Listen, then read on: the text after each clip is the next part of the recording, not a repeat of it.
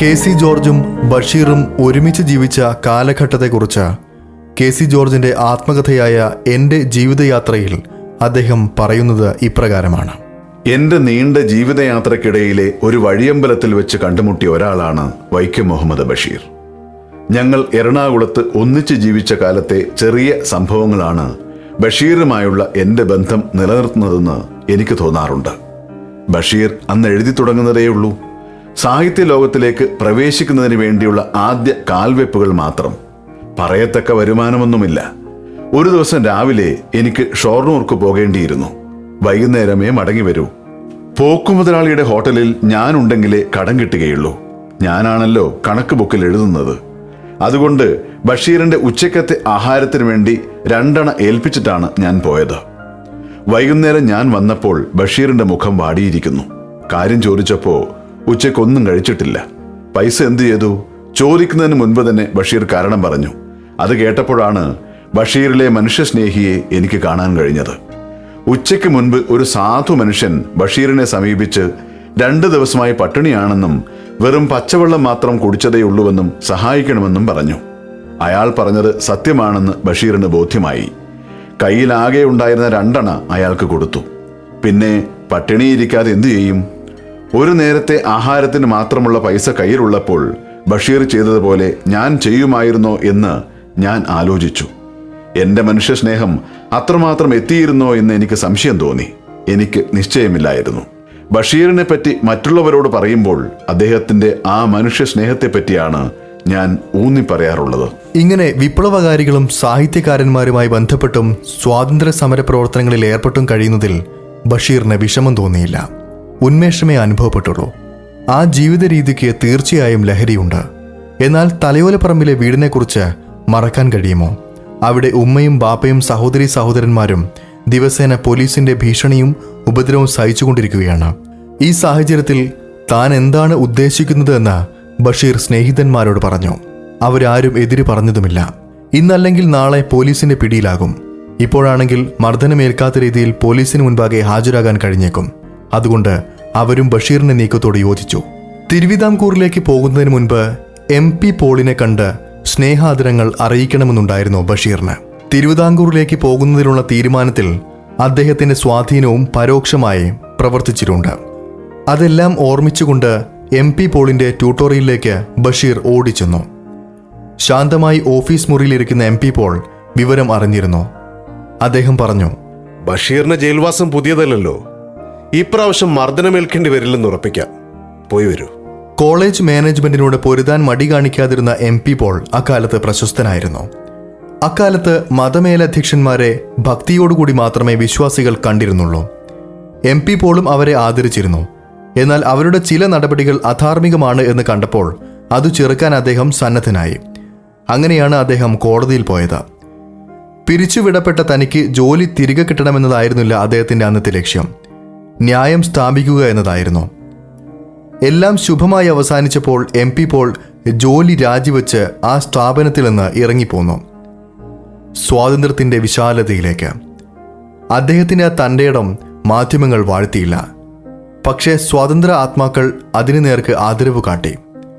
ആ ആദരവിനെയും അതിലംഘിക്കുന്ന ബഹുമാനം അർഹിക്കുന്നതായിരുന്നു അദ്ദേഹത്തിന്റെ വ്യക്തിത്വം. അദ്ദേഹം മികച്ച അധ്യാപകനായിരുന്നു പ്രൗഢിയാർന്ന എഴുത്തുകാരനായിരുന്നു. അദ്ദേഹം ആരംഭിച്ച എം പി പോൾസ് ട്യൂട്ടോറിയൽ കോളേജിന് ലഭിച്ച ജനപ്രീതിയുടെ ഉറവിടം അദ്ദേഹത്തിന്റെ വ്യക്തിത്വത്തിലെ പ്രകാശം തന്നെയായിരുന്നു. എം പി പോൾ രചിച്ച നോവൽ സാഹിത്യം അതിനകം പ്രകാശിതമായി കഴിഞ്ഞിരുന്നു. കഥാസാഹിത്യത്തെപ്പറ്റി മംഗളോദയം മുതലായ മാസികകളിൽ അദ്ദേഹം ലേഖനങ്ങളും എഴുതിയിരുന്നു. അദ്ദേഹത്തിന് നേർക്ക് എഴുത്തുകാരിൽ മതിപ്പ് ഉളവാക്കാൻ അതെല്ലാം സഹായകരമായി. കഥകൾ പലതും പ്രകാശിപ്പിച്ച് പ്രശസ്തിയിലേക്ക് ഉയരാൻ തുടങ്ങിയ ബഷീറും ആ എഴുത്തുകാരിൽ പെടുന്നു എം പി പോളുമായി പരിചയപ്പെടണമെന്ന് അദ്ദേഹം ആഗ്രഹിച്ചു. തന്റെ രചനകളെക്കുറിച്ച് അദ്ദേഹത്തിന്റെ അഭിപ്രായം അറിയുന്നത് നല്ലതാണ്. രചനകളിൽ കലാപരമായ ഗുണം മികവുറ്റതാക്കാൻ മോഹിക്കുന്ന ബഷീറിന് അദ്ദേഹത്തിന്റെ അഭിപ്രായവും ഉപദേശവും പ്രയോജനപ്പെടുക തന്നെ ചെയ്യും. കഥാസാഹിത്യത്തിൽ വളർന്നു വരാൻ ഉപകരിക്കുന്ന രചനാത്മക നിർദ്ദേശങ്ങൾ അദ്ദേഹത്തിൽ നിന്ന് ലഭിക്കുമെന്നും ബഷീർ പ്രതീക്ഷിച്ചു. പരിചയപ്പെടുന്നതിനു വേണ്ടി നേരിൽ കണ്ടപ്പോൾ ബഷീറിന്റെ മനസ്സിലുണ്ടായിരുന്ന മതിപ്പ് വർദ്ധിക്കുകയാണ് ചെയ്തത്. കോമളവും പ്രസന്നവുമായ മുഖം സൗമ്യമായ പെരുമാറ്റം സംസ്കാരത്തിന്റെ പരിവേഷം എന്നിവ ആ വ്യക്തിത്വത്തിൽ ബഷീർ ദർശിച്ചു. എം പി പോളിലെ സുശിക്ഷിതമായ കലാസ്വാദനം ബഷീറിനെ കഥകളുടെ സഹജമായ സൗന്ദര്യം തിരിച്ചറിഞ്ഞു കഴിഞ്ഞിരുന്നു. ഭാവിയുടെ വാഗ്ദാനം എന്ന നിലയിലാണ് ബഷീറിനെ അദ്ദേഹം കണക്കാക്കിയതും. നേരിൽ കണ്ടപ്പോൾ ഒന്ന് രണ്ട് കഥകളെക്കുറിച്ച് അദ്ദേഹം സംസാരിക്കുകയും ചെയ്തു. തന്റെ ചില കഥകളെക്കുറിച്ച് അഭിപ്രായങ്ങൾ പറയുമോ എന്ന് ബഷീർ ചോദിച്ചപ്പോൾ കഥകൾ കൊണ്ടുവരുമെന്നായിരുന്നു എം പി പോൾ പറഞ്ഞത്. പ്രകാശിപ്പിച്ചതും എഴുതി വച്ചിരിക്കുന്നതുമായ കുറച്ച് കഥകൾ ബഷീർ അദ്ദേഹത്തെ ഏൽപ്പിച്ചു. അവ വായിക്കുക മാത്രമല്ല എം പി പോൾ ചെയ്തത് പല ഭാഗങ്ങളിലും ഭാഷാപ്രയോഗത്തിൽ തിരുത്തും വരുത്തിയിരിക്കുന്നു. ചില ഭാഗങ്ങളിൽ അടയാളങ്ങൾ ഇട്ടിരുന്നു. അവയുടെ അർത്ഥം എന്താണെന്ന് നേരിൽ വിശദീകരിക്കാനും എം പി പോൾ ഉത്സാഹം കാണിച്ചു. ഒന്ന് രണ്ട് കഥകൾ പ്രസിദ്ധീകരണ യോഗ്യമല്ല എന്നും ബഷീറിനോട് എം പി പോൾ പറയാതിരുന്നില്ല. ഓരോ നിർദ്ദേശവും ബഷീറിനെ സ്വീകാര്യമായിരുന്നു. അവരുടെ ബന്ധം ദൃഢമായത് വളരെ വേഗത്തിലാണ്. എം പി പോളിന്റെ ട്യൂട്ടോറിയലിൽ അക്കാലത്ത് മലയാളം അധ്യാപകനായിരുന്നത് പുത്തൻകാവ് മാത്തൻ തരകൻ എന്ന യുവ കവിയായിരുന്നു അദ്ദേഹവും ബഷീറും മിത്രങ്ങളാകാനും താമസമുണ്ടായില്ല. എം പി പോളിന്റെ അധ്യക്ഷതയിൽ ഇടയ്ക്കിടെ നടന്നിരുന്ന സാഹിതി സഖ്യ പരിപാടികളിൽ കൂടി അവരുടെ മൈത്രി ഒന്നിനൊന്ന് വളർന്നുകൊണ്ടിരുന്നു. പുത്തൻകാവ് മാത്തൻ തരകനാണ് ആ നിർദ്ദേശം വച്ചത്. കോട്ടയം പോലീസ് മേധാവിയുടെ മുൻപാകെ ബഷീർ ഹാജരാകണമെന്ന നിർദ്ദേശം. കാരണം ആ പോലീസ് മേധാവിയും മാത്തൻ തരകനും സുഹൃത്തുക്കളായിരുന്നു. അതുകൊണ്ട് ബഷീറിനെ താൻ തന്നെ ഹാജരാക്കിക്കൊള്ളാമെന്ന് പോലീസ് മേധാവിയോട് പറഞ്ഞിട്ടാണ് മാത്തൻ തരകൻ വന്നിരിക്കുന്നത്. ഇതൊക്കെയും നടന്നത് എം പി പോൾ അറിഞ്ഞുകൊണ്ടുമാണ്. അതുകൊണ്ടാണ് അദ്ദേഹം മർദ്ദനമേൽക്കുകയില്ല എന്ന ബഷീറിനോട് ഉറപ്പിച്ചു പറഞ്ഞതും. ബഷീറും തരകനും കൂടി കോട്ടയം സ്റ്റേഷനിലെത്തി. ബഷീറിനെ തരകൻ പോലീസിൽ ഹാജരാക്കി. രാജ്യദ്രോഹ കുറ്റമാണ് ബഷീറിൽ ചുമത്തിയിരിക്കുന്നത്. എങ്കിലും പോലീസുകാർ ക്രൂരമായി പെരുമാറിയില്ല. ദേഹോപദ്രവത്തിന് മുതിർന്നതേയില്ല. ചിലർ സ്നേഹാദരങ്ങൾ പ്രകടിപ്പിക്കാൻ മടിച്ചതുമില്ല. ബഷീറിന്റെ കഥകൾ അവർ വായിച്ചിട്ടുണ്ടായിരുന്നു. ബഷീറിന്റെ കഥകൾ വായിച്ചവരുടെ കൂട്ടത്തിൽ പോലീസ് മേധാവിയുമുണ്ട്. ആദ്യ ദിവസം ബഷീറിന് കോട്ടയത്തെ ലോക്കപ്പിൽ കഴിയേണ്ടി വന്നു. പിന്നീട് കൊല്ലം കസ്ബ പോലീസ് സ്റ്റേഷൻ ലോക്കപ്പിലേക്ക് ബഷീറിനെ മാറ്റി. ഒരു നാരായണപിള്ളയായിരുന്നു അവിടുത്തെ ഇൻസ്പെക്ടർ. ഇടിയൻ നാരായണപിള്ള എന്നാണ് അദ്ദേഹം അറിയപ്പെട്ടിരുന്നത്. കയ്യിൽ കിട്ടുന്ന ആരെയും ഇടിക്കാതെ വിടുകയില്ല. എന്നാൽ ബഷീറിന്റെ നേർക്ക് മാത്രം അദ്ദേഹം സ്നേഹം കാട്ടി. നേരത്തെ ശുപാർശ ചെയ്തിരുന്നു എന്നത് മാത്രമല്ല അതിന് കാരണം. ഇടിയൻ നാരായണപിള്ളയ്ക്ക് സാഹിത്യരോഗം കലശിലായി ഉണ്ടായിരുന്നു. പ്രശസ്തനായ ഒരു സാഹിത്യകാരനെ ആദരിക്കുന്നതിൽ അദ്ദേഹം സന്തോഷം കണ്ടിരുന്നു.